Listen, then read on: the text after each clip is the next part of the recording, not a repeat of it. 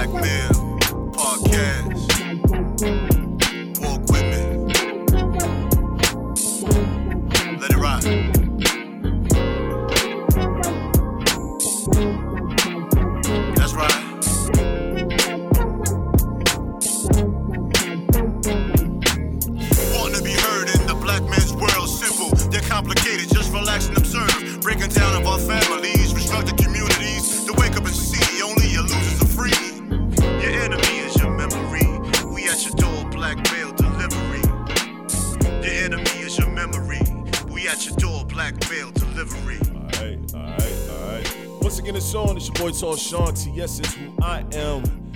With another episode of the Black Male Podcast with my guy, my brother.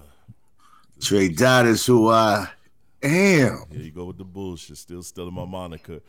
you know what I mean? But this is episode, what is it? Episode, what, 30, was it 38, 39? Nah, nah, you playing games. 40, man. Cut it Oh, out. Cut it out. You in the 40s already. Yeah, I, look. Yeah, get your life much. right. Get your I- life right. I do too much. I got too many podcasts to worry about on this network, so then got to Nobody asked you all that. Nobody asked you all that. They ain't gonna do it right now. Come on, let's go. But Let's yo, it we now. got a we got a guest. Y'all know on our Tuesday episodes, every now and again we try to bring in a guest, but the guest has to be meaningful. They got to bring substance to what we currently do and what we talk Mm-hmm. about. And today's guest is no is nothing different.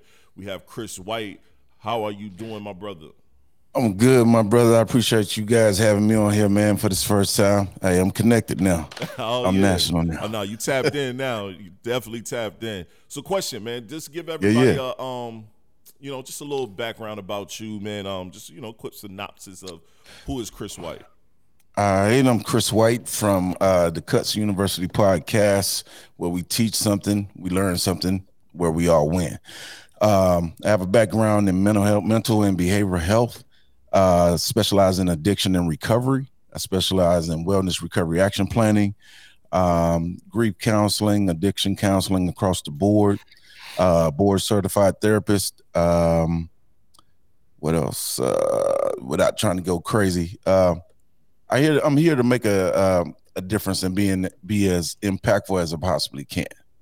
You know, uh, we live in a, a society right now where a lot of things are just open and freely um taken advantage of on a daily, and most of the people that are taken advantage of are the ones that are that are most underserved. And in that community where we need mental help the most, we don't receive it. So I came in with an objective to be for our people, people that look like me, people that look like Trey, people that look like you, uh, and that Brown in, in, included. And so when you look at these populations where you have people who are not getting the necessary help, you have what they want to call controlled chaos. And that controlled chaos is just medicate them. that medication turns into an addiction. Yep. That addiction Yeah, turns most in- into more problems. So we all have. I'm, I'm a firm believer that we all have addictions. We all have disabilities. Some you can see. Some believe that the addiction has to be from an illicit point of view, but it doesn't. Sugar, salt, and caffeine are the most addictive things on the planet. Yep. Yep. Facts. Facts. But cocaine looks just like all three of those, right? yes, it does. yes, it does. And that's Cocaine part, is man. out of your system in seven, three out, uh, seventy-two hours. Oh, it is. Sugar is out of your system in three to six weeks. Oh shit. I didn't even know that fact. I did Word. not know Okay, that okay. But yo, that makes sense, man. I think um, black and brown people, man, we're so under, underserved, and in this world where we were, where we didn't just go out and find addiction, especially during the crack ec- epidemic and everything like that. That was brought to us, and I'm thinking we all at an age where we remember those days. You know, I mean, I'm from Detroit, Right. Michigan.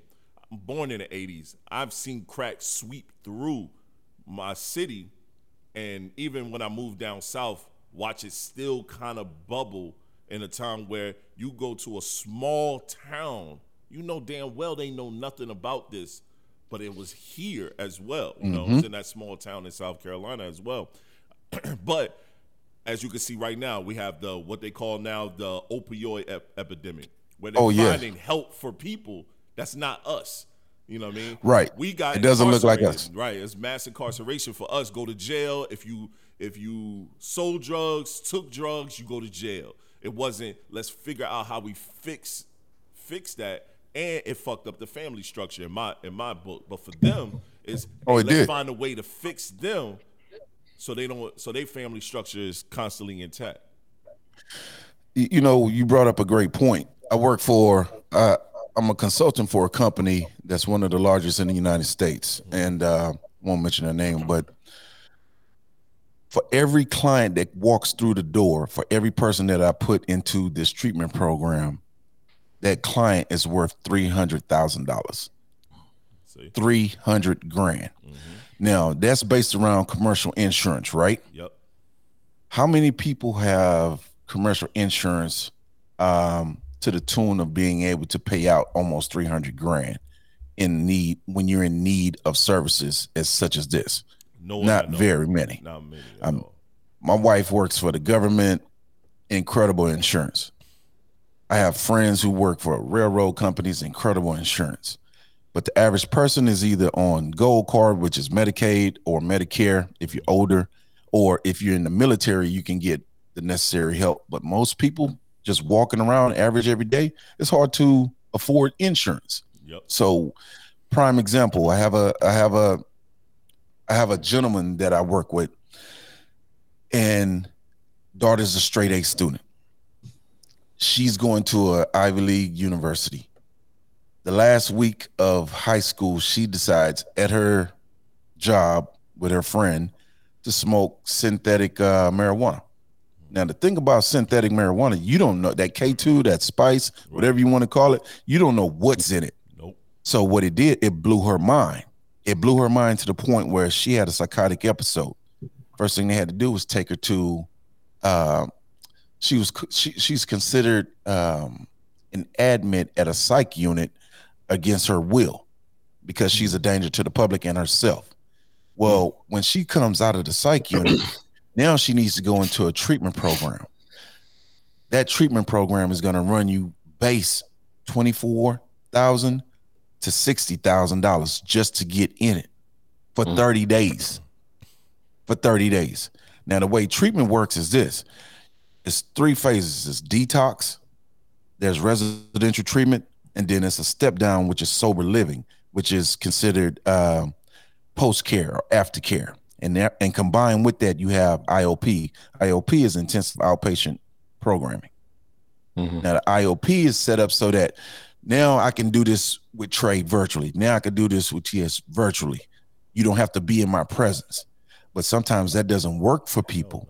You need more intensive where you have to be in front of someone on a daily and be held accountable for every aspect of your actions. Right. And most people cannot afford those services. I mean, look, I do private sessions. I have a private practice called the Launchpad Collective, and my sessions are three hundred and twenty dollars an hour. Well, for fifty minutes, three twenty. Mm. Now I'll work out some payment plans with you or put you on a sliding scale, but that's not all of the time. So where we also need the help the most, sometimes that care is going to be so expensive you can't really afford it. And a You lot say, of well, insurance Chris- companies are not going to pick that up either. A lot Right. of them are going to deny it. My wife works in insurance, and she watched Oh. denials happen all the time. And she like, All the time. people Can, these people really need it, but she was like, they're not going to pay it out, and she know they're not going to pay it out, but she submits it anyway to watch it denied. And she's like, look at that mental health service. And I hate to say, what she did was look at the the color of each person and Yeah. watch the denials happen. And she's like, look at this shit every Yeah. time. And I'm like, mm. that's part of our life. They, they they rather give you they rather medicate you. Let me put it to you like this. So you spoke about the opioid crisis, right? Right. The opioid crisis came about because housewives, mm-hmm. middle America housewives, needed something to stay stimulated and be able to be good housewives and stay at home and make the house a home. Right. And so they used to take what they used to call back in the 60s pep pills, where they found out these pep pills, which was meth, a form of meth, could be used for truck drivers. Now, the truck drivers take the pep pills and they stay up all day. They Right. could drive all day. They Right. could work more, right? Hmm. Well, when the wives started taking the pep pills and mixing it with alcohol, that combination created this euphoria. It didn't just make you hyper enough, but the the right blend, you're doing it with alcohol or martini or whatever you're using. Next thing you know, you feel like you're in la la land. You feel great.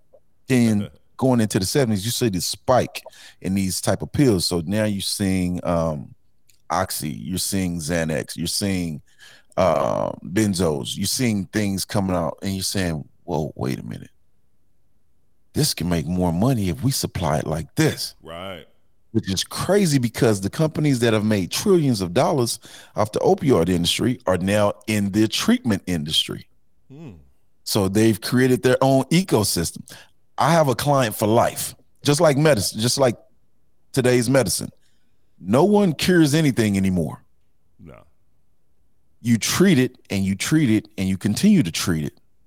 One thing I noticed is that uh, Trey always posts uh, things about um, mental health, and um, health and nutrition. Right. And I look at it and I say, man, what is the damn deal with this sea moss? That's what first got my attention with him. I was like, this dude swole as hell. He looked like somebody I played ball with. And then he, he would always show his. He can't play a liquor ball. Yo, don't, don't, like listen, don't, listen, yo, don't listen, don't listen to this. You hear him laughing immediately, right? He can't even hold himself right, in. Right, right. He can't, he can't even laugh straight. My bad. My bad. when it come to him, a little hate every now and again. He know I love him. That's my guy. Yeah, yeah, yeah. It's all family, man. no go doubt. Ahead. No doubt. So you know, uh, he would post things about health and nutrition, yeah. and you know, it's funny. You got a screenshot what he posts and then zoom in on it to see what it actually says because it's so small. Right. And I said, you know what? Let me check. I said, I don't know about no damn sea moss, but uh, let me see what else he's got over here. But everything that he was saying is exactly what what I used to call who I used to call one of my big brothers when I was in college. The same thing. Diet, diet, diet, diet creates everything. Yep. And I knew that, but when you're younger, you're already running and your your metabolism is so high no matter what you eat, you're burning it off, right? Yep, I agree. I, I don't know if any of y'all have kids, but now I have two. I have two teenagers, and bruh, I'm looking at my son. He looks exactly how I looked at 16, 17, 18, and I'm like, okay. Right. I'm looking at my daughter. She looks just like my wife. My wife used to run track for Iowa. Went to the Olympics. She looks like she runs track, and I say, okay, damn man, I'm getting this dad bod over here. I gotta, I gotta start flexing because my son, this little young Lion is starting to press. Oh yeah. Oh, I know. He, he, he thinks he wants to lead, and I'm like, there's a lot more to it. Uh, look, I have, said, well, if you, if you young lions, and I definitely understand. Because of Trey yeah, is why yeah. I'm getting myself back in shape. I'm I play ball overseas. I play ball in college, and I started, you know, I broke my leg, and I started developing the dad bod. So because of him, yeah do you want titties, ninja? like, and, Word. And, yeah, but see, but see, what you um, what you, what you, what you, what you being in therapy, mm-hmm. I mean, interests me on a lot of levels, even deeper than the fact that I want to enter that realm. Um, I was at, at my worst, I was uh 360 pounds when I was an alcoholic, right? And um, any when sessions I would go to. When when did you realize you were an alcoholic though? The realization, just having that level of accountability, looking in the mirror my eyes were puffy. Um, was aggravated all the time. I was dealing with women I had no business dealing with. And the only thing that calmed me down was sex and alcohol. That was my medicine. So that was my therapy. life was okay. my life, my life was medicinal. My whole entire life was medicinal. You know what I mean? So been tired of myself. Sleep apnea. I had a severe case of sleep apnea. And um, I was told I had to lose 60 pounds in order to survive comfortably, right? So I'm like, 60 pounds, man, fuck you, man. I ain't losing no goddamn 60 pounds. It's just unrealistic, right? End up losing right. 100, but that's another thing. But everyone wanted to medicate me. And I wasn't down with that shit. I was like, I'm not taking no medicine. You're going you're gonna put me on something that's just gonna make me a vegetable. You know what I mean? Right. Then I'm gonna be dependent on that, thinking I need that just to be calm. And all I needed you- to do what? Did they say you were pre-diabetic? No, they told me I was manic, manic depression and potentially violent. Was what I was told. Okay, that's what I was told. I, was, I heard the pre-diabetic I was, I was thing before, but they diabetic. Yeah, and I cut. I cut immediately. They put. They gave me medicine. I didn't take it. I just. I cut everything. I cut everything sugar related. I don't. I don't eat nothing sugar based at all. I cut everything sugar related. Lost weight immediately once I started cutting, and then he's the one that got me on sea moss um, Tongkat Ali, a bunch of different stuff that I also did the same thing. I researched, Yeah. even though this is my man Right. showing me everything, and I'm looking at his body, but you know our bodies react different to things. Right, So I right. researched and did. But my I, I diligence I dove out there cold turkey though. I don't suggest people to do how I did it. Right. You know what I'm saying? I, I got rid of the alcohol. I started hitting the gym. I started hitting spin classes. Once I got comfortable, I hit the weight training. I was sea moss heavy. I stopped eating meat, plant based. You know what I mean? I detoxed myself actually from everyone for about two years. Everyone. Because nothing around me was solid because everyone watched me be this person. Mm. You know what I'm saying? And then I started to see things clearer because my mind was clearer. I was like, wait a minute, this been going on all of these years. So didn't mean these people were bad people, but they were bad people for me. Word. You know what I'm saying? And those two years of detox weren't easy. You got days where you're by yourself where you may cry. You got days by yourself where you may feel alone. But when those days are over, you become the person that you were meant to be. Fact. You know what I'm saying? And I know I have a story to tell. I know I have things to help other people. And that's that's my goal. That's my desire with everything, with music, from the podcast, my writings, from whatever. But that's me. These are things that I enjoy. You know what I'm saying? Like I enjoy waterfalls, I enjoy parks, I enjoy things of that nature. That's what I enjoy. But in my Right. past, I found myself in the clubs. I found myself around random women. I found myself always around alcohol. I found myself around drugs, even though I didn't partake. That's what I was. I was always around. Now I'm not knocking anyone's lifestyle, but that isn't the lifestyle for Trey. Word. So I had to go through all that process to realize what was good for me. So I don't knock it, but the alcohol was that, that escapism that so many people keep within their life. Yes. That so many people don't even think that's what they're doing. They think, well, I'm a social drinker. Well, damn, you social every day? You drink every day. Three or four But you say you're a social drinker. But you're a social drinker. Ain't that much social in the world. Facts. You know what I'm saying? We become obese and we say, well, I'm a little fat, but I ain't as fat as him. right.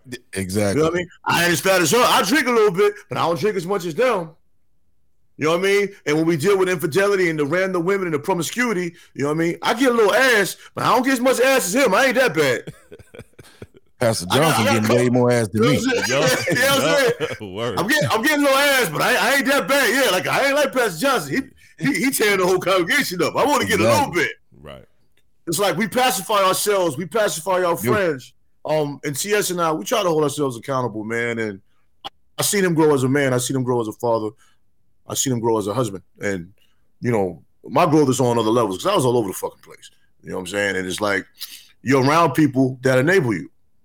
Indeed. Because a lot of times people don't really want to see you succeed. Even when I first wanted to get into psychology, I had family members telling me, well, you know what happens when you get into psychology? You become as crazy as the people you treat. And I'm thinking, first of all, you can't call these people crazy.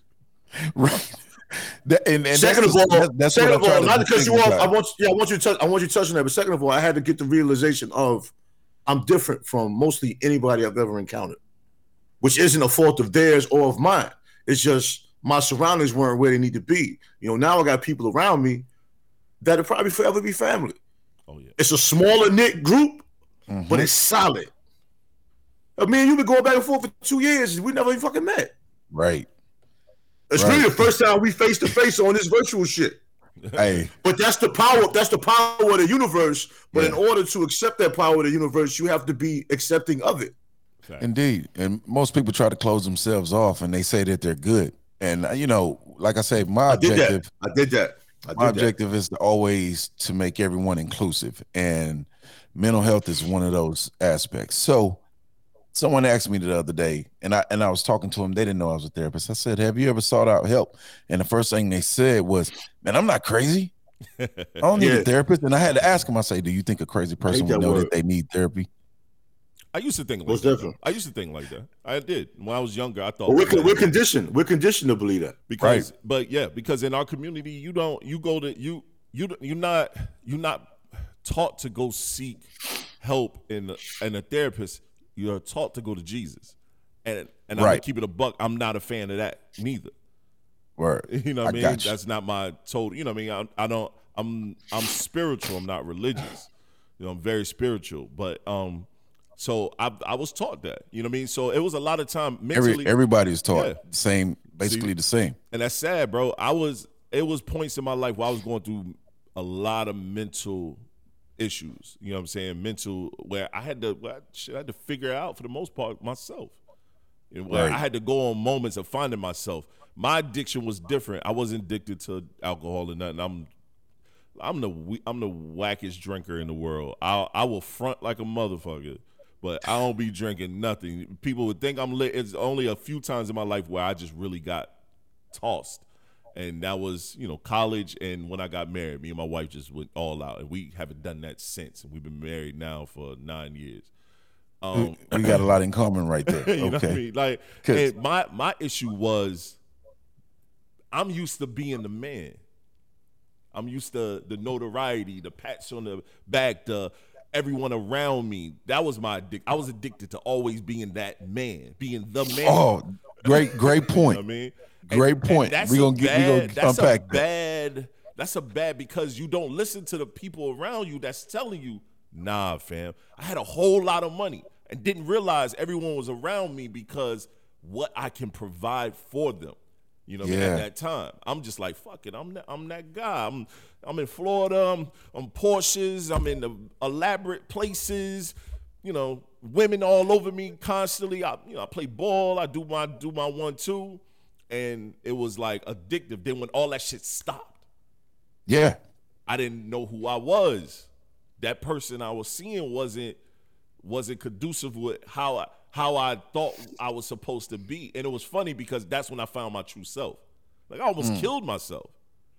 Wow. You know what I'm saying? I almost committed suicide, n- not knowing like what the f- is going on. Where I literally now it's like, oh, my true self. I'm starting to really find my true self and who I really am now at 41. You know what I'm saying? It took some time, but I think my my latter years from to be honest, man, when I met my wife till now is when I really found myself. Cause my ex-wife wasn't shit. She was just the same shit that just kept feeding that that need that I felt like I needed. You know what I'm saying? She was only around for that, and when that shit was gone, she was out. You know what I mean? That, that that that's interesting because I wonder if you were to go back and just have a conversation with your ex-wife Uh-huh. and just ask her some specific questions about did. you and your relationship. Oh, you Oh, I did? did. Yeah, yeah, yeah. Oh, that's real. And I got all Did, did you get some. Yeah, yeah. brutal, honest answers? Oh yeah, hell yeah, hell yeah, hell yeah, yeah, yeah. Was it enlightening? Oh, it helped me out a lot. She was a piece of shit her damn self. And we were just feeding each other piece of shit needs. you know what I mean? Like Right. that's all. We was literally feeding our, each other that piece of shit need that we needed. Her daddy issues and everything that she had, and me with my own personal issues and wanting to be like my pops. My pops was the man. So I was like, oh, I gotta be the man. I uphold Yeah. that. And I miss a lot of his teachings from afar. You know what I mean? That's why now I go through Ramadan. Like right now it's Ramadan. I'm fasting. I get up before sun sunrise. I, I eat. I fast. I don't eat nothing the rest of the day. Sunset. I get back. I pray a couple times a day. I'm not Muslim, but I follow that teaching based on him because mm. that was the time when he found himself in enlightenment. You know what I'm saying? So, and then I'm just, you know, he's no longer here, but it was for me to continue feeling close to him. You know what I'm saying? So, and I'm finding, Right. yo, I'm, I'm finding myself more and more every day as a man. Even now, man. Yesterday was a hard day. You know what I'm saying? Yesterday was a hard day. It's the second day of fast. It was hmm. a hard day. You know what I'm saying? And I'm moving No, around. I got to go talk to people. I'm at a church helping them out with some stuff. You know what I mean? Because I do a lot of tech and business stuff. So I'm helping them out. Then I'm over here and I'm doing this. And then I also got my nephews at the house. I got a house full of boys. And, and I'm on the grill. I can't eat, but I'm on the grill chefing. I'm hungry as I don't know what. you know what I mean? And I'm getting mad at things I see. And I'm realizing it ain't them. Let me fall Yeah. back for a minute. But that's Yeah. But yo, it's crazy. Um, when you said um, when you said um, taking things from your father and Right. and and you know put them in your lifestyle is funny because like I grew up in an environment like my parents been married sixty five years, right? And um, you know, my father was the provider, this, that, or whatever, man. So you grow up within that environment, and like anything less than that, you know, you feel like you're a failure. right. Not having a family, you even go to family reunions. You're not married yet. Who? Me? No, How that's- you and your wife? you No, I'm saying when you go to Oh, okay. reunions. When you go to, got you, got you. Yeah, so you know, I got married young, had my son young, and like, you know, I was a fucking failure as a fucking husband. I was a fucking failure. I was fucking. Well, that that's probably because of a lot of the drinking and everything that you was doing at that time contributing. yeah, but to, you have you have the pressures. Like my father was a pastor for 30 years. Like by the time we left New York, he was a pastor. You have the pressures of living up to those things, and you're not that person. And it's like everything that's about you, everybody thinks is retarded. Like I write, I read. People look at that mm. like you're gonna write a book. He does that, Right. You know what Right. I mean? You want to be, you want to, be, you want to be a therapist. Why you want to be a therapist? Like Yeah. how you gonna have insurance? Everybody for everything I'm good at. Everybody Oh, yeah. has something to say. Oh yeah. You know what I'm saying? Now, Yeah. now I'm at a point where I don't care. You know, it's never too late or whatever. But me and CS talk about all the time. When you want to do things, people always have an issue with it because they don't understand it. Because they were they came up in a way where you get a job, you Yep. get insurance, Yep. you retire. That's it. Yeah. I worked That's for the it. government. I used to work for the government. You don't- and I quit. You don't take vacations with your wife. You don't bring your kids on vacation, but maybe once a year. You don't. You don't really enjoy life at all. No, no. you become a robot to the use your- system. Yeah, you don't use your brain for nothing. You just work for somebody. Yeah. You have insurance. You come home. You eat dinner. You have breakfast. You go to church on Sunday. You pray about your problems. Then the rest of the week, you have no idea what the hell you got going on. Because my whole thing is, and I stayed in trouble in church. Because I'm like, okay, we just said a prayer. What are we gonna do next? I need a job. I need to go back Right. to school. I need to figure out why I can't get financial aid because I got these charges. I got to get something popping. So you're gonna pray for me, but when I leave, I'm I fucked deal. up out here. I got to deal with reality. you know what I'm saying? Yeah. That's my whole. That's my biggest thing with it. With, with anything, it's like with therapy. At least you, you're talking about things. You're finding solutions. You're finding ways you can put things into action. You know what I'm saying? But our community is not therapy, and like he said, they want you to pray on things. But the problem is, our communities we have nothing to do after the prayer. We have no idea. The most of our families are fucked up. There's no action plan. And and with black people, we don't want to give information to nobody because we always feel like somebody's gonna take something from us. We'll sit here and watch niggas fail and laugh at people's failures because we got ours. I got mine. I got mine, and it's too much of that going on. We can say all day where it's not as bad as it used to be. It shouldn't even fucking exist. it shouldn't exist. Like we're our own worst enemies. First of all, it's hard enough to get out of your own way. and not have Then any guidance or You mentoring. know what I'm saying? Yeah. Someone, Yeah. someone mentioned this last night, and they said, you know, it's like that crab in the bucket theory. And I said, uh, well, really, what's what you really should focus on is why is there a bucket in the first place? right.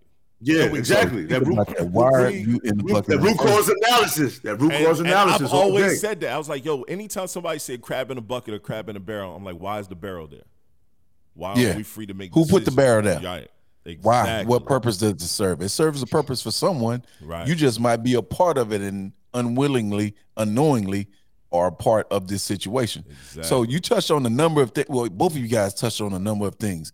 We come, we all now we from three different parts of the world. right. Facts. We all have had trauma in our lives at some point or another, Right. whether it's verbal, physical, or emotional trauma, right? Right. What we don't do as men, especially as black men, we don't allow ourselves to get the emotional support or create the emotional support systems that we truly need. Now, oh, you know, I grew up at a time where everybody you had to have that that hardness. You had to be real. You couldn't show vulnerability. You couldn't show we couldn't be that happy-go-lucky guy. And that was the kid that I was because that person gets victimized. Yep. I grew up in Fifth Ward, and you smiling and you loving life, and I was a highly intelligent kid, you know. And they, when I was in school, they used to try to get kids that were that exceeded in academics, and they graduate, they skip you from second to third grade all the way up to the sixth grade. Mm. Now imagine you go from the second to third grade to now you with the sixth graders, Yeah. and That's a that's what they called magnet programs back then. Mhm. Now they call them um I can't I- remember. I I, know, I know what they- exactly what you're talking about there. So, and I'm like, nah, it, it just didn't feel right. I could do it. It wasn't a problem. I, when I found out that I was in the second grade, I'm reading on a collegiate level, and they didn't believe it. So they have you tested. Yep. It's like, no, this kid is not supposed. He's the one that's not supposed to be here. yep. But I grew up in a household where um, brute force was the order of the day. So everyone that my mother was involved with, um, from my brother's fathers, my sister's father, they were all physically abusive. So domestic violence was in the home. So that changed something in me, and I didn't know it then, But that changed something in me that said, when I get older, I'm gonna get bigger, I'm gonna get stronger, and no one's ever gonna hurt me or my mother again. Yep. So what happens? I got this mindset. I'm gonna be big and strong. So if I didn't have an outlet, something was gonna happen. Some one of my um, local mentors put me in the Pop Warner uh, Pee Wee League football uh, organization, hmm and all of that pain and anguish, all of that frustration that I wanted to take out on someone that was bigger than me, I couldn't. But over here, I Damn. could. hmm So that taught me to exert my authority over some, impose my will on someone else. Now, this is the this is where the flip side comes in, because if you're good at what you do, you get accolades. Yep. I get accolades for being more brutal, being uh, more punishing, and inflicting pain on other people. Oh, you get the pat on the back, you get that pat on the butt, you get that trophy, you get a ring. The next thing you know, it's like, okay, that led into middle school, that led into high school. High school lets you know the barometer because now you have colleges coming in to see how brutal you can be Yep. how smart you are, what your acumen uh, is on this field playing football. Well, I was good enough to be all district, all city, all state, everything. Top 100 players out of Texas. Like, okay, now I'm getting recruited because I can be, I can impose my will on more people than you can imagine. And I'm great at it. Mhm. Now you buy into that concept of, hey man, I could do what I want to who I want when I want. So what you were saying, you walk around, you you you're addicted to being the man. Yep. That narcissism, that level of narcissism puts you where you only focused on you. And I'm like, man, when you hit a college campus and you the man, I don't care if you're a freshman or not. That swag, that that different. demeanor is gonna go with you, right? Mhm. Yep. access to women just like that. Whatever you want, two, three, four. Hey, go to my room. I'm in 337. Go up there. I'll be there in a minute. Yep. You become addicted to that that presence, that lifestyle, right? And it's nothing. That's just common. That's your everyday norm. And so what I try to teach guys who I have four players uh, that are I have three players now that are still active in the NFL.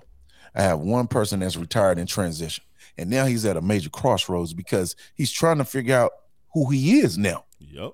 because you've been defined so many times by your vocation. Oh, that's TS. Oh, he a baller. Yep. Oh, that's CS. He got the money. Yep. That's CS. He he doing his thing. That's Corey. He he does this, and you're defined by that, and you kind of pigeonhole yourself into that box, and you say, you know what, that is who I am. Until you step out of that, like you said, Trey, you detox yourself from everyone, and over a period of two years, you were able to become self-inclusive and find out who you really were. Mhm. You know, and when you found out who you really were, you're like, you know what? I don't need all of that. That's a that that's a distraction. That's a deflection. And that's not what I need. I need people that are gonna pour into me like I feel I want to pour into them. Yep. And so, what men, especially especially black men, as brothers, I've worked really hard to destigmatize that notion of coming to get help. I have an emotional support group that I do here in my facility. Um, it's right now it's once a week, and I have about thirty guys. It's going to end up being two days a week because with the groups getting bigger and people uh, feeling comfortable enough to come in and share and makes them make themselves vulnerable and they feel like they're in a safe nurturing environment they tell friends And that's what you need, bro. That's what you Yeah. need because when you can't, as as men, you know, our women say, "Oh, you could confide in us. You could tell you." no And I, I- can't. I- no, I just, it no. just Nah, as, as much as nah, I want not even to, not I even close, can't. bro. Nah. not even close, bro. because you're not gonna you're you're gonna say something in response to what I'm telling you, and that's just gonna piss me off. yeah And you don't mean it. You don't mean it. It's your natural reaction to something that you don't physically understand or you think is minute. It ain't minute to me if that's exactly what I'm dealing because if with. you're talking about it yeah Right. So if i'm in a position where i could i'm talking about it right. guess what don't minimize what i'm minimize saying it. Nope. you have to acknowledge what i'm saying first of all Yep. the understand the you know biggest happens issue, in- the biggest issue, um, go, go ahead. The biggest issue I see is it's not a lot of men that open up like that. So when you do open up to a female, it's like foreign. So they're looking at you like you a whole sucker because you're feeling emotions, and the world makes us feel like that. That this is why, in my, in my mind, not a definitive reason. This this is how you get a lot of people to the point of where they just want to give up. And I say this to my son, and I say this to almost anybody I care about. You never know when or how you will get triggered. Right. You hold this stuff in so long, when you get triggered, that reaction is fatal so many times and could have been prevented or minimized if people could just have an outlet to talk things out. Right. You know what I'm saying? Or somebody just to have empathy where you can express yourself. Me and TS sometimes be on the phone and I can tell him I might should be on a ledge, but my day was just trash. Right. And he might call me on some goofy shit. And, okay, I'm back to me. Yeah. Or he might say, man, you need to finish that book. All the time. I might be laying in bed doing nothing. He don't know it, man. You need to finish that book. Then I'm gonna get up and be like, oh shit, boom. You yeah. know what I'm saying? But I, I went all my life my without any of that. Yeah, I believe on checking on my friends. Any of that. That's kind of so. Then when you get to, a, then when you get to, yeah, he he does a great job of doing. Get back to the woman. Then when you get to your woman, and you tell her what's really on your mind, she's looking at you like, mm, you simping. That's it. Yeah. Or you know what I'm saying? You a man, like you a man. You know what you got to do. Oh, Fuck, I'm telling up. her for. Oh, suck it up. Yeah. That that that. See, that's that gaslighting. Shit yeah, right suck there. it up. I yeah. That from even mother, even. Man. I used to hear that from my mother all the time. Suck it up. Deal with it. And then if you talk to if you talk to a Christian person, but then if you talk to a Christian, all they want to do is pray for you. Right. You know what I mean? I, I, had a thing with my father. I'm gonna say I'm not saying I'm not saying this is not my father, man. My father's a dope individual. TS man, my father. My father's great. But anytime you come talk to him, it's always either I've been praying for you or I'm going to pray for you, or he'll bring up coming to church on Sunday, right? right. Which is a whole nother conversation. Now I had to tell my father one time, when I come to talk to you, I'm not coming to a pastor. You know, I know it might be hard for you to turn one off and turn another one on, but sometimes I just need to talk to my father. But I realized that for a person that's always been in the church like all their life, it's complicated for them to separate the two because they've always been taught to just turn to prayer and that's it. But the difference, and I told my mother this yesterday, she probably didn't catch it. My mother's 86. I be talking to her sometimes. She looks at me like I'm stupid. what are you talking about, boy? But their generation, that's dead. That's dead ass. Then I realized, right, right, right. Oh, I love you, mom. You know, whatever. Let me get some. Let, let, let me get some of them greens. but, right. But when you grew up with 10, 12 siblings, they didn't even realize it. They were helping each other grow. Yeah. Yeah. Yeah. I had two older brothers, so I'm by myself. I didn't have siblings to depend on to grow, to, to learn certain things.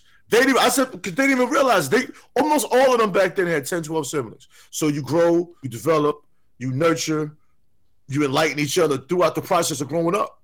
But when you grow up by yourself and you're in New York City, you got the drugs, you got the alcohol, you got the women, you got Street. hooping and all that stuff too. Yeah. But then, then when the crack hit, you got money. Yeah. Now you got new clothes. Now you got more women. You got a different class of women. Mm-hmm. Whole another class of women. And you young. They're doing things to you that like, whoa, they're not doing this in my school. Right. you know what I mean? How do you even embrace all of that? Everybody else is just telling you to pray and go to church. That's all they're telling you. That's, That's it. The funny thing about they're what you're saying, they're not talking to you about life, nothing. Nah, because everybody's enjoying the moment. Everybody's living in that moment, and they don't so, want to hear none of that. How can, that how can I be down. protected in this world? Yeah, yo, the streets is a war. How can I be protected out here at war when all you told me to do was pray this one day a week? I got six other days, and I'm by myself out there. I mean, I got to deal with that. You know what I'm saying? As a child, I dealt with so much racism and different interactions with racist shit, man. And but you go to church and they tell you it doesn't matter what color God is, it doesn't matter what color Jesus is. You got this white Jesus, and they're telling you we pray to one God and we're all one. But there's a hundred thousand different religions. There's two million different ways to pray. But I go out in this world, these white people want to kill me because of the color of my skin. And I'm a child. Right. Yeah. Yeah, no, you're absolutely right. You you have over five thousand religions, right? And I've studied like thirteen. So it, it, for somebody like me, I'm curious. I got questions out to ask. So what uh, you brought in a great subject matter. I had a meeting the other day with 30 ministers and we did a podcast, right? And they never saw this, they never heard about doing the podcast. I said it's no different than you doing your sermon in the on Sunday. So I introduced them to this podcast world and they just lost their mind. And I said, you know what? I have a lot of your parishioners, your congregation that come to see me. I said, I have a number of pastors that come to me for counseling. I said, so in order to make y'all feel better, what I created, I've created uh, mental health ministries. Now, I'm not a minister, I'm not a pastor, I'm not a religious zealot or anything like that, but I'm a spiritual person similar to what TS said. You know what I'm saying? I have a great relationship with God. I might not believe in what you believe in over here, but my relationship and my conversations with God is daily, sometimes multiple times a day, right? So I don't really need a book to govern my life and tell me where I need to go and how I need to do it. It's just something innately in me that says, hey man, you know what? Trey probably don't want no problem with me. I don't want no problem with Trey. TS don't want no problem with me. I don't want no problem with TS. Guess what? You know what? If we become cool, we could build something together. But some people go at it and they look at it like, well, I don't know that dude. I don't know that cat. They do their thing. I do my thing. Let them stay over there. You know what I'm saying? been our And- biggest problem. and so True. now you you have yourself, you're ostracizing yourself. Yeah, and it's terrible. So now imagine how that applies to your personal life. Now you've got this lady that you've married, this woman you married. You really probably don't even know her.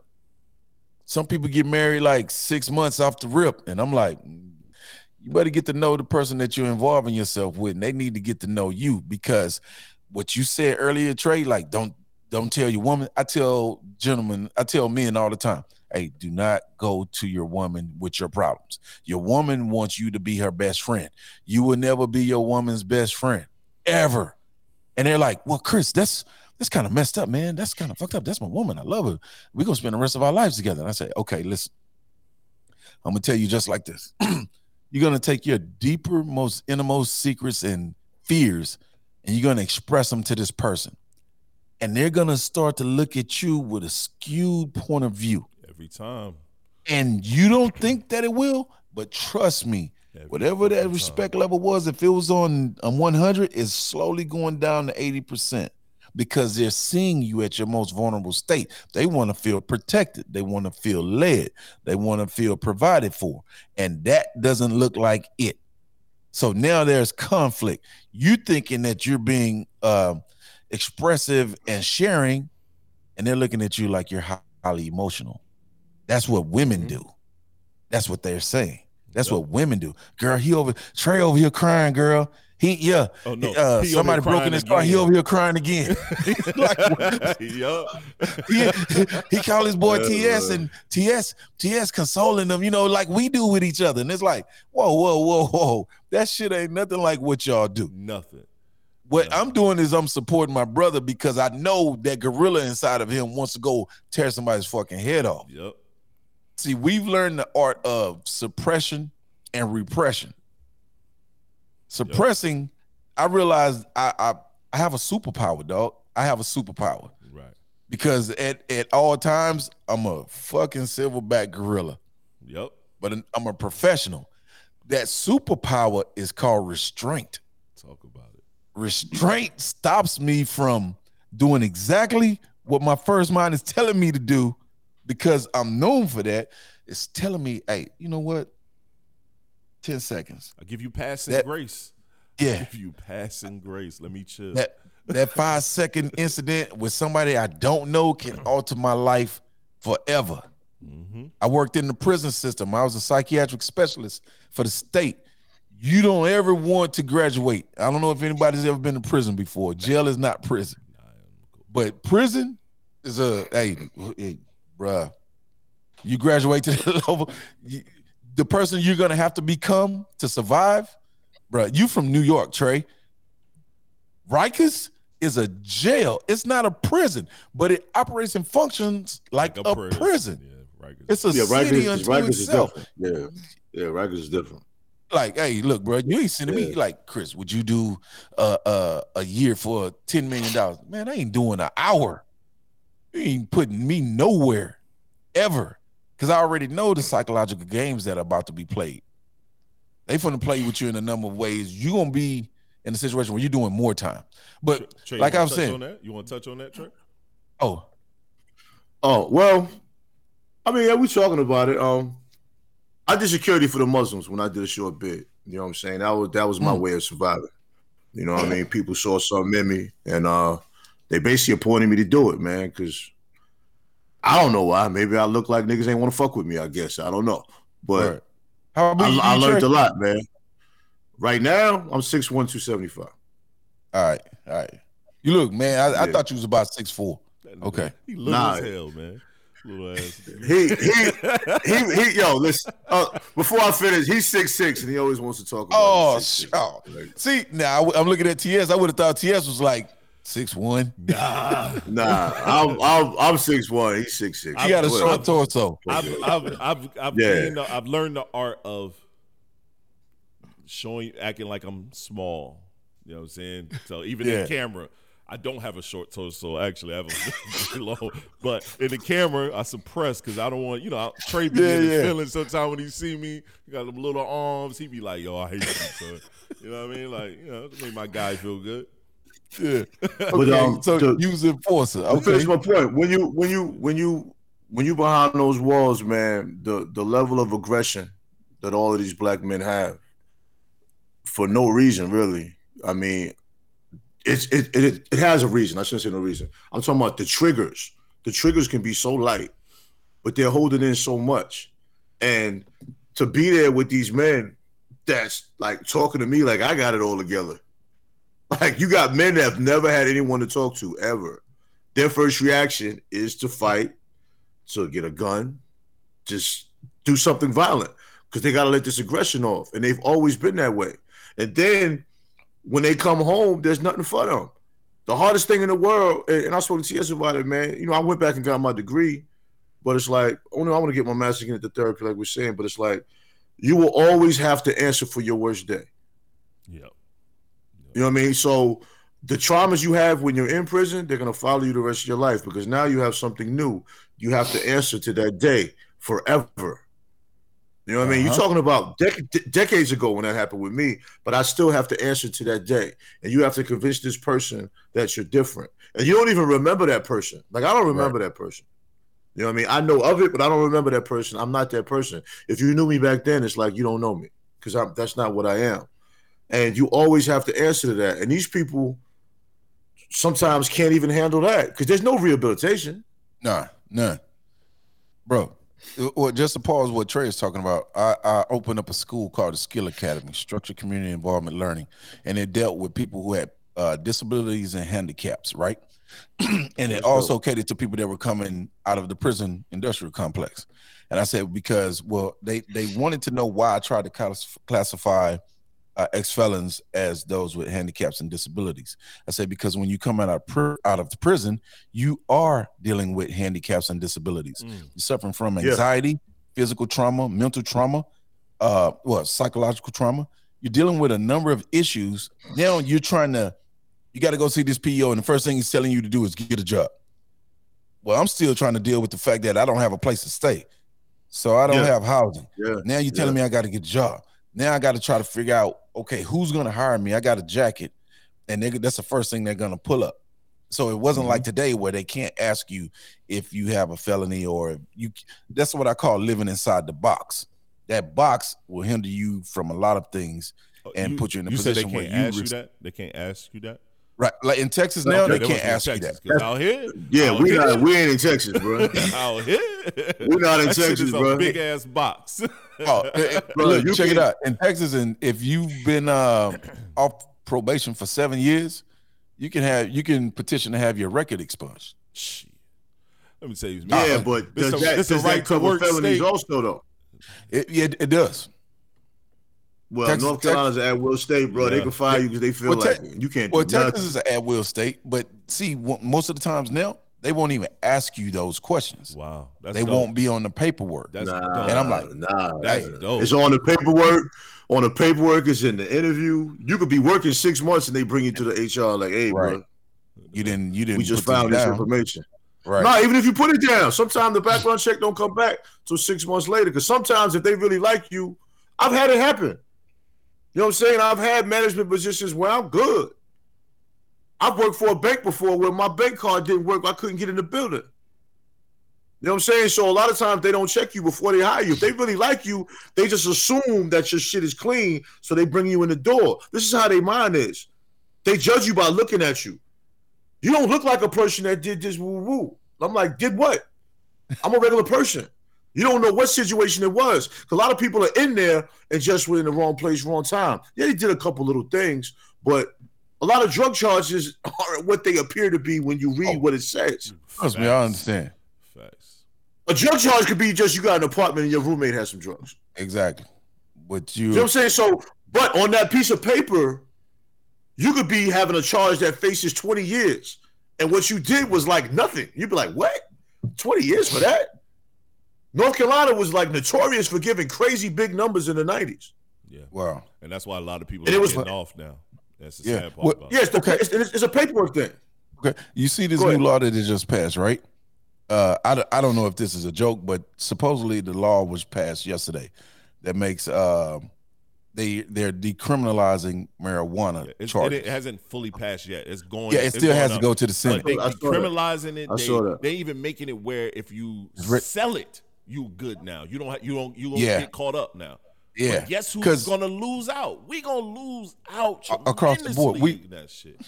we always lose out because we go to these people with the fact that I'll give you my vote. Yep. All of these other factions go to those people with a check for thirty million dollars collectively, twenty million dollars. Why do you think you see um, these laws being passed for transgender movements or Mhm. the gay the gay movement? Yep. Well, they're not going with hat in hand and a vote. Nope. They're going with 30, 40, 50 million dollar collectivized Like checks that Asian- and saying like that we need this to happen. Yep, like that Asian bill that passed. How Yeah. from discrimination, that Asian discrimination bill, it passed. It went up and passed Immediately. immediately. And every, Hey, everybody black kept saying, "Why did that pass?" We've been. di-" I said because we ain't coming to the table with no chicken. We ain't coming No. to no table with no chicken and, and no idea. We don't have no organization. We don't work together. We- We, don't believe in the NAACP no more. Nah, We don't we believe coming with the none of that. pastors Nah, or the ministers nah. who Some of the speak for us there we or go. the athletes. Exactly. Nah, they I- ain't it's funny. speaking for It's us. funny we man. even talk about it. I had a, I- I'm- I had a I'm big just being honest. forth. No, you're right. I had a big back and forth with local chapter NAACP um, head because I applied for the NAACP. I applied to work. Just Trey will tell you, I'm a devil's advocate type of guy. I I kind of like fucking with people a little bit, especially on the mental side of things. I applied right, so I had a board conversation. They had a meeting, and I walked in there. We had a conversation, and they asked my point of view on a bunch of different subjects and I'm rebuttal every fucking point of view because I don't believe in none of that shit that they following. And that's when I realized the NAACP is corrupt, and especially locally, it's corrupt. it's bad. It's not. It doesn't work in our favor at all. And I told them that in the meeting. I said, all of you It's guys not, it's, are the it's not corrupt, TS. That's the way it was designed. Designed. You right. You can't Facts. corrupt something that was It was designed designed. like that. Facts. Ah, I wish I still had the fact Most button, man. We got to get this facts button fixed, man. but nah, that's right. It's it's designed that way. And I sat there and I gave them the business. And now they don't they don't fuck with me. They see me now. Hey, they you- hey, oh, you're too aggressive. right. Yeah. We can't let do. you back in the Yo, building. man, a lot of that, a lot of, a lot of that stuff to me, man, is orchestrated submissiveness, man. That's Yeah. all it is, man. Yeah. You're right. All they doing is create, creating puppets, man. We a bunch of damn muppets for all these organizations. They ain't trying to uplift nothing. Nope. Nah, nah. That, it's They no wanna- they wanna incentive keep you to. control. Yeah. What's the I mean, incentive? yeah. People, people keep saying that, uh, man, they gonna have to give us reparations. I said, Oh, I man, want yeah, shit. okay, okay. Hold your breath for that. Yeah, Hold Yeah, your I breath. ain't I've seen them that, give. Oh, you see what California 30 said? California said for reparations, they are giving reparations, but you got to prove that you're a descendant of a slave. The fuck Uh. you gonna prove that? How can you Exactly. prove that? How can we? you don't prove even know your last name. hey man, they very, they very strategic though. Where you get the They're very documentation from? We we gonna we gonna we gonna give you this, but you, in in order for you to receive it, you have to show me that you're related to Trey. You should have to show me that you're related to TS. Yeah. because that means that the bloodlines. Have you done a 23 and me? The fuck out of Yeah, here, 23. Like- Come on, man. The- it, it, it, it, it gets to the point where it will make you feel like you don't have all your faculties because in your mind you're saying this is common sense. It should be common sense for everyone. And they'll look at you with Mhm. a straight face and it'll be a blank straight face and say, Well, Christopher, uh, I don't seem to understand. What the hell do you mean you don't understand? It's kind of like when I was saying, do not share and divulge a lot of personal information to your spouse or to your partner Right. because they're gonna look at you and treat you differently. It's it's like what I, I I had to use this the other day. I said, man, right now I'm dealing with a lot of clients that have uh, the Kevin Samuels syndrome. the the husbands are saying, you know what? I agree with him, and the wives are like, he's trash. All he does is belittle women. And I said, hmm, this is going to be interesting because I've watched a number of episodes from KS. I, some things I said, you know, you have a point. I get where you're going with it. Right. I understand you building a platform. Right. And at the same time, I'm like, dude, if I ever heard you talk to my daughter Slap like that, if I heard you talk to my sister or my mother, it wouldn't be no Will Smith shit. Nah. And, and, hey, I'm trying to suppress these natural inclinations to go gorilla because now you're being disrespectful. It ain't, you know, it's a certain tone and attack, you know, as professional brothers that you're gonna take with one another. You're not gonna, I'm not gonna walk up the tray and just like, hey man, you don't, you don't, you don't uh fit in my uh high powered men this category. Right. Like, who said I want to fit in your damn category? Word. Oh, yeah, the high, the high value. Yeah, how men, bad? Yeah, yeah. Oh yeah, yeah. yeah. And it's like, really, bruh? I I get where you. I understand what you're doing, Right. eh, but it's like the reverse of the Derrick Jaxn stuff. I'm I'm not trying to Yeah. throw other people's names Oh no, in, we, your- we, in your we- cast, no, but it's killed like it's them. we killed them names. No, that's cool. yeah, yeah. It's like Yeah, okay, we- bro. And we, both we, went- both yeah, watch. yeah. We're avid watchers of. I'm not Derrick Jaxn, um, but we'll watch some of Kevin Samuels, and like you said, some things he say are poignant points, and a lot of things he says is some bullshit. It's like, Bruh. and we don't we don't follow that metric, especially in the way that you handle women in conversation. But there's a good sector of brothers out here who are solely living like this now, Oh yeah, based on what he says, and I'm like, okay, great. This is gonna keep me in business for a long time. yeah, because now with couples it's four hundred dollars a couple. Now you're having these issues. I'm gonna come in and I'm gonna work with you.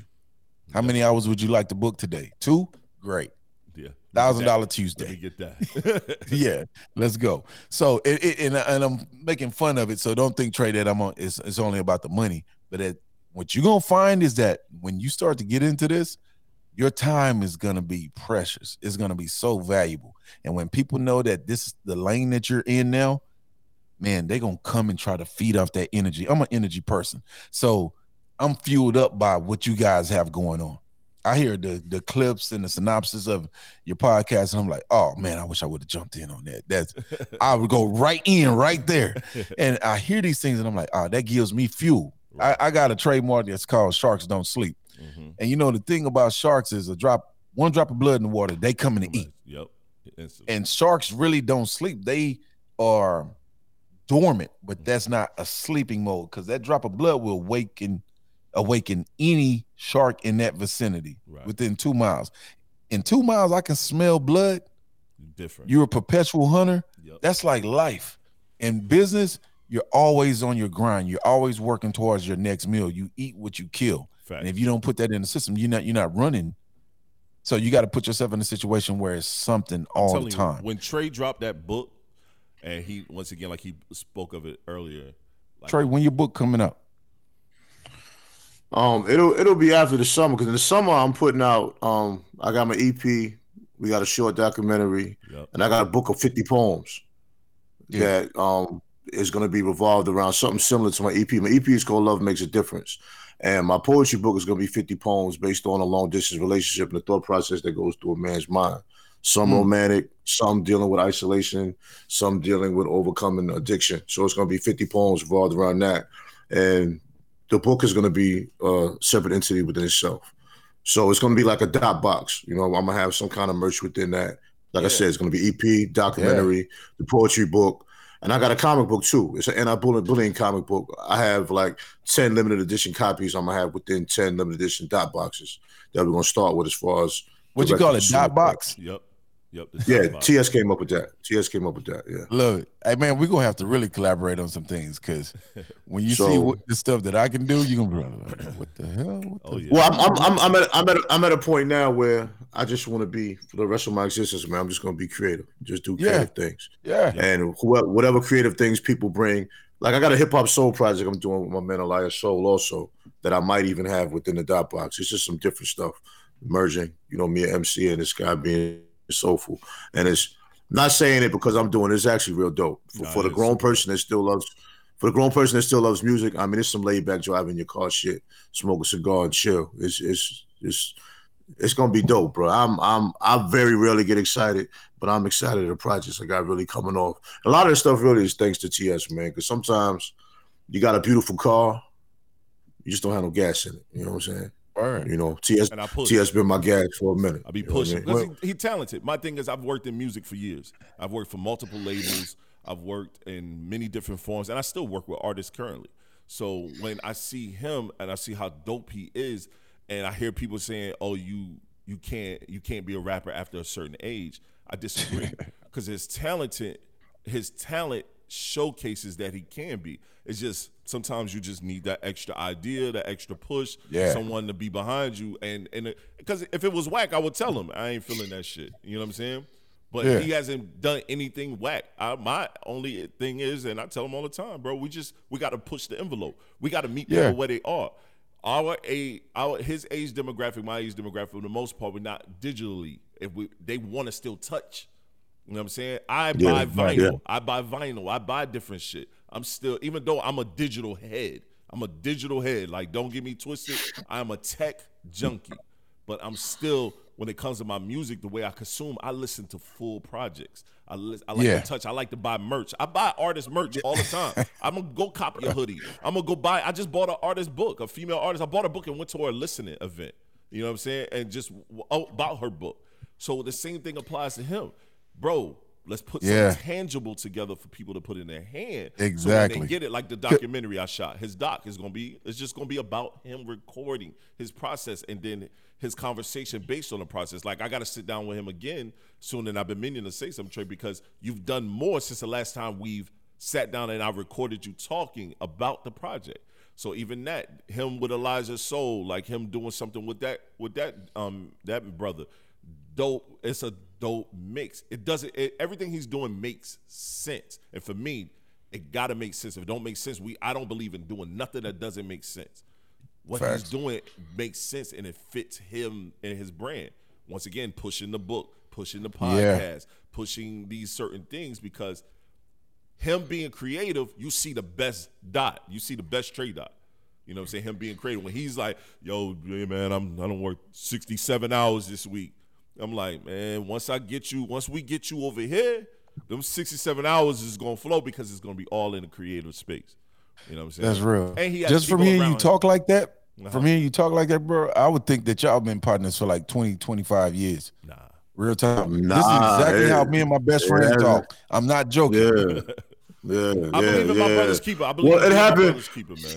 That's why. And I, and I, honestly, man, like when I say I detoxed myself from the world for two years, yeah, I did that. Um, because in my mind, I was like, yo, if I detox myself from this energy that's not good for me, you know, the universe will put some stuff in front of me that'll get me to be the person I want to be, or the person I'm destined to be. I would say, and I mean, for lack of a better word, it's work. You know what I'm saying? I have a, a a small team of people that I love and I know love me, and I still go through my bouts of feeling like I don't want to move. You know what I'm saying? But that that team of people keeps me going. You know, without knowing, they keep me going. You know what I'm mm, saying? Because you know, you get to a point to where you see people profiting off of things that you're great at, and they fucking suck.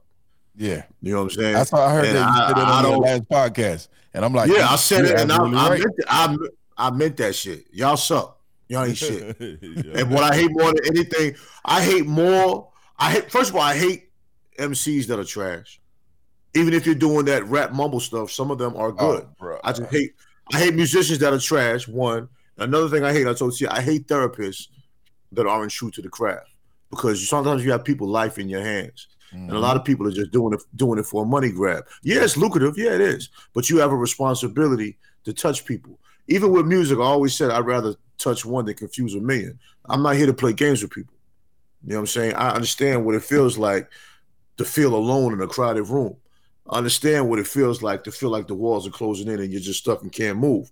I understand what it feels like to need medicine to move forward within life, whatever that medicinal thing is. I understand what addictive personality is because I still have it, but I use that to do positive things. Mm-hmm. You know what I mean? So for for a therapist to play with those things, I, I, I I'm, I'm not cool with that. I really have a problem with that. You know what I'm saying? And and that's why when I found out you was a therapist, I'm like, God damn, I'm talking to this dude on a regular basis.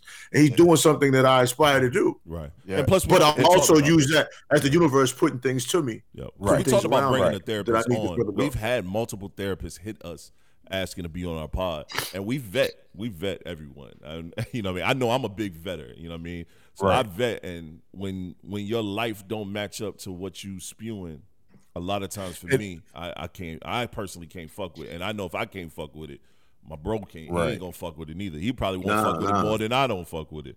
You know, what I mean? nah, you, nah, know, it, it, you know, sometimes that's where you know working with these companies it creates uh, an air of conflict.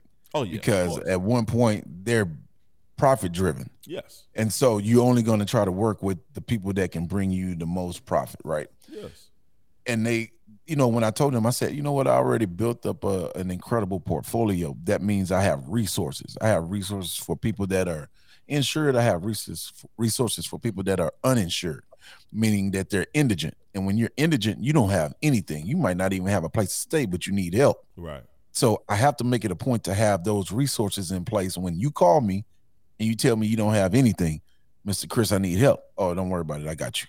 Right. I know it. I know the the nonprofits, I know the for profits. I have the resources to put you anywhere that you need to be if you need the help.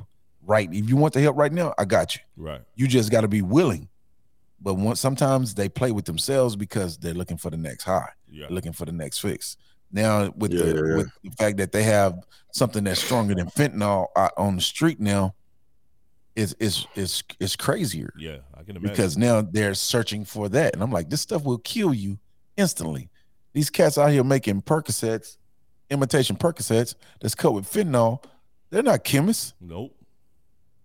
One bad hit, one bad match, and you're dead. I mean, shit, even for them yeah. to even mix it, you touch like yeah. fentanyl so bad, you touch it with your pure skin, you can instantly yeah. die. Like that shit. Exactly. Not, you can touch it with gloves on. Yeah. And it'll go through the gloves. Yes, that's so. That's I, I travel with, with I travel with Narcan.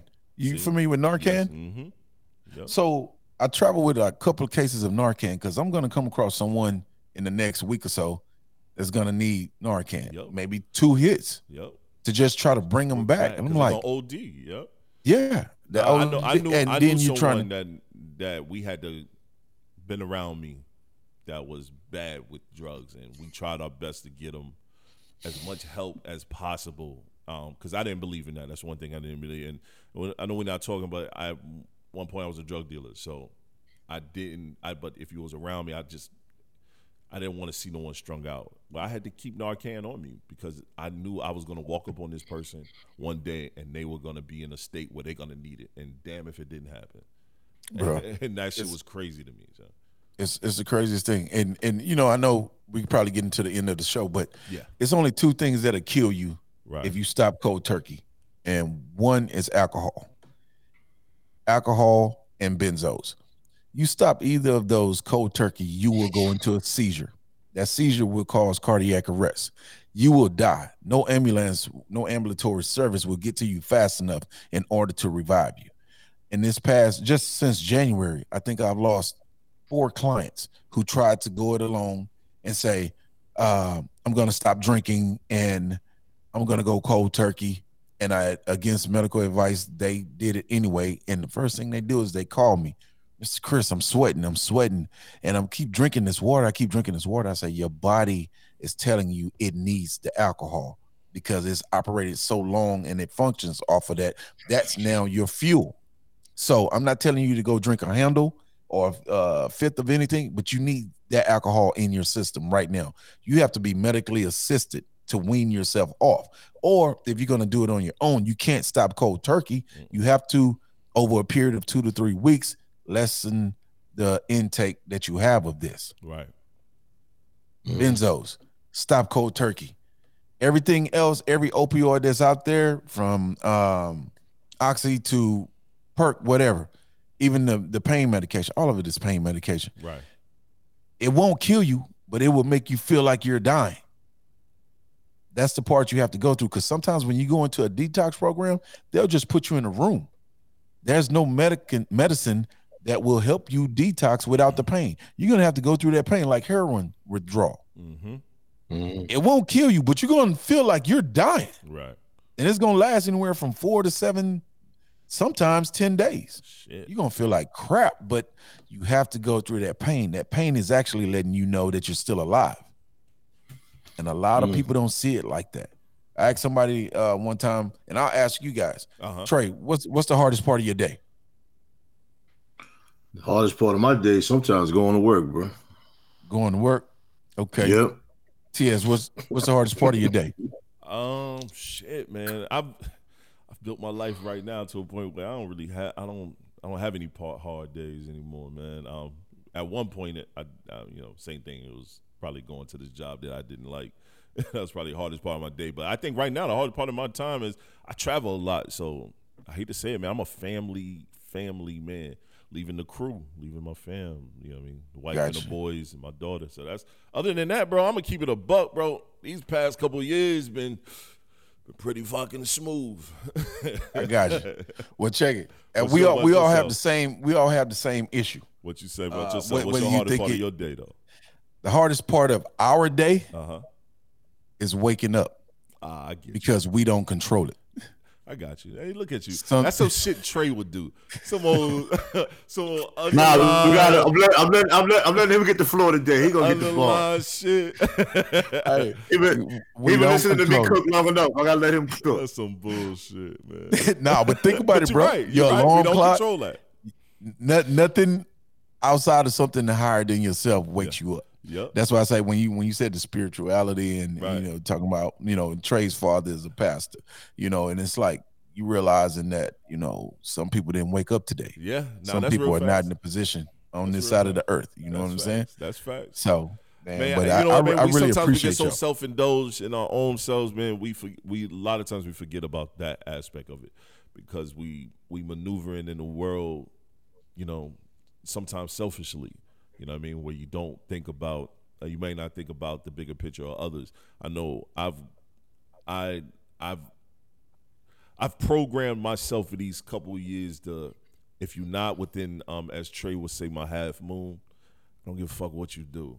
You know what I'm saying? Because I was always trying to bring up and build people and help people, and you know what I mean. A lot of times that should backfire. You know what I mean? Helping people or thinking about others as much when you don't think about yourself, or when they do something that you deem out of character, you realize out of character for who? Maybe out of character for you. That might have been their normal normal positioning from the beginning. You just Right. overlooked it because you built them up to be a certain way. You know what I'm saying? Yeah. I feel like this for my a lot of my friendships have been um one sided. Where I was always Supplying. supplying that and didn't receive it. So now I'm purposeful within my friendships. Yes, we act like we've been knowing each other since we was kids, you know, 20 plus years because our friendship is purposeful. You know what I'm saying? I know I can dial him and he's there he'll listen when if I have something going on and vice versa. Our friendship is not one sided where every time I talk to him is he's pouring his information Yeah. into me and I'm sitting here as a retention wall just hit, letting it hit me. You know what I'm saying? We we we go into our friendship amicably. You know what I'm saying? And, Real. That's real. and a lot of times, a lot of people aren't that. You know what I mean? So that's that's True. why now all my friendships that I have within my half moon are purposeful. You know, and and Tre, I'm trying not to trademark that, but um, you keep around, I'm gonna do it. Trademark that. hey, hey, real talk. Hey, but real, re on on you know to sum summarize what summarize what you just said. It's just like with my best friend Carlos Anthony. He's a photographer on Facebook, but our whole purpose for this year was to be intentional, Yep, deliberate, Yep. and unapologetic. facts. And if you're not operating like that, I really don't have time for what you got going on because it's trying to take my train, it's trying to derail my train that I already have on the tracks that's already going down the tracks. Facts. If I have to stop my train to to help you connect your caboose to it, it might not work. You need to be moving like I'm moving so that we can move together and we can be effective, we can be impactful, and we can actually hit this game with a, like a sledgehammer. Yeah, purposeful movements, man. I definitely Yeah. agree. I definitely agree. Yo, um, question. Go ahead and let everybody know about the first of all the first book that you got on your desk. Let every, please let it you know show that again because I'm recording this. This video will be up. No doubt. all our guests, I put the videos up. So So the first book is called "It's All About Perspective." It's a book of positive quotes and affirmations by Christopher White. Uh, it, it it's some great things in here, and um, I designed it purposefully to make your eyes go where I need them to go. And so, if you would see by some of the wording and the way it's I like that. strategically placed blacks, grays, and whites. When you're doing a book this size, it could get expensive, you know. Oh, so yeah. if you use color, it's gonna yeah, you're gonna spend some money. And not that it's an issue, but that means you got to pass that on to the consumer. Consumer. So the first book is uh, it's all about perspective. I have four books coming out uh, throughout this year. One is Sharks Don't Sleep. Mhm. Uh, it's a GPS to success. Uh, one is called Addicted to More, which talks about addictions and whether you feel that you're addicted to anything in life or not, and how we. It's just like in the game ism, right? Mhm. And if you ever been around that life, you know that ism usually comes from pimps talking about I'm giving you some of this game, this that ism. But most people don't even know what ism is, Right. and that's that in search of more. yep. That's the ism. So when I say addicted to more, that's what that is. Um, the follow up, the book that's going to come out first though is uh, right now. It's called "Everything Men Wish Women Understood." Love it. That'll be out in the next two and a half weeks. I love it. So it's really insight to what the conversations that we're having with one another. Right. And now I'm giving tips to women to listen to certain things when their man is trying when their man is trying to communicate with them. Because it's not usually the communication that's the issue it's a lack of understanding Right. that's the issue. Because if you can't understand you can't pick up what i'm putting down i need to reiterate this so that you can flow with it and you understand why i'm saying this. I'm not just giving out you know uh, a faucet of false information. I'm feeling this way. You need to acknowledge that i'm feeling this way and then you need to accept it I like that. now what you do with it and process that's on you I like that. I So- like that. Mhm. I Yeah, like it's that. I like that. Dope. Tre, you got anything else, my brother? No, I think it's a dope show. Dope show. Glad to hear my brother talk. You gotta, gotta let him cook. People listen to me every week, man. They're gonna listen to me some more tonight. Yo, oh man, I like to thank everybody Yeah, for tuning into the man. Black Male Podcast, man. Um, and we're gonna break down our live podcast, our live audio podcast that happened this past Sunday. On our Friday episode, we wanted to make sure the Tuesday episode was dedicated to our guests. Um, I'd like to thank you again, Kris White, for you know tapping in with us and, and sitting down and politicking with us, man. So it was a great, Appreciate great you, brothers. Um, yo, this was episode 40, once again, of the Black Male Podcast. Once again, I'm TallShon T.S. is who I am. Tre-Dot is who I am. And we out, man. We catch y'all later. Peace. Wow. Peace. Yeah.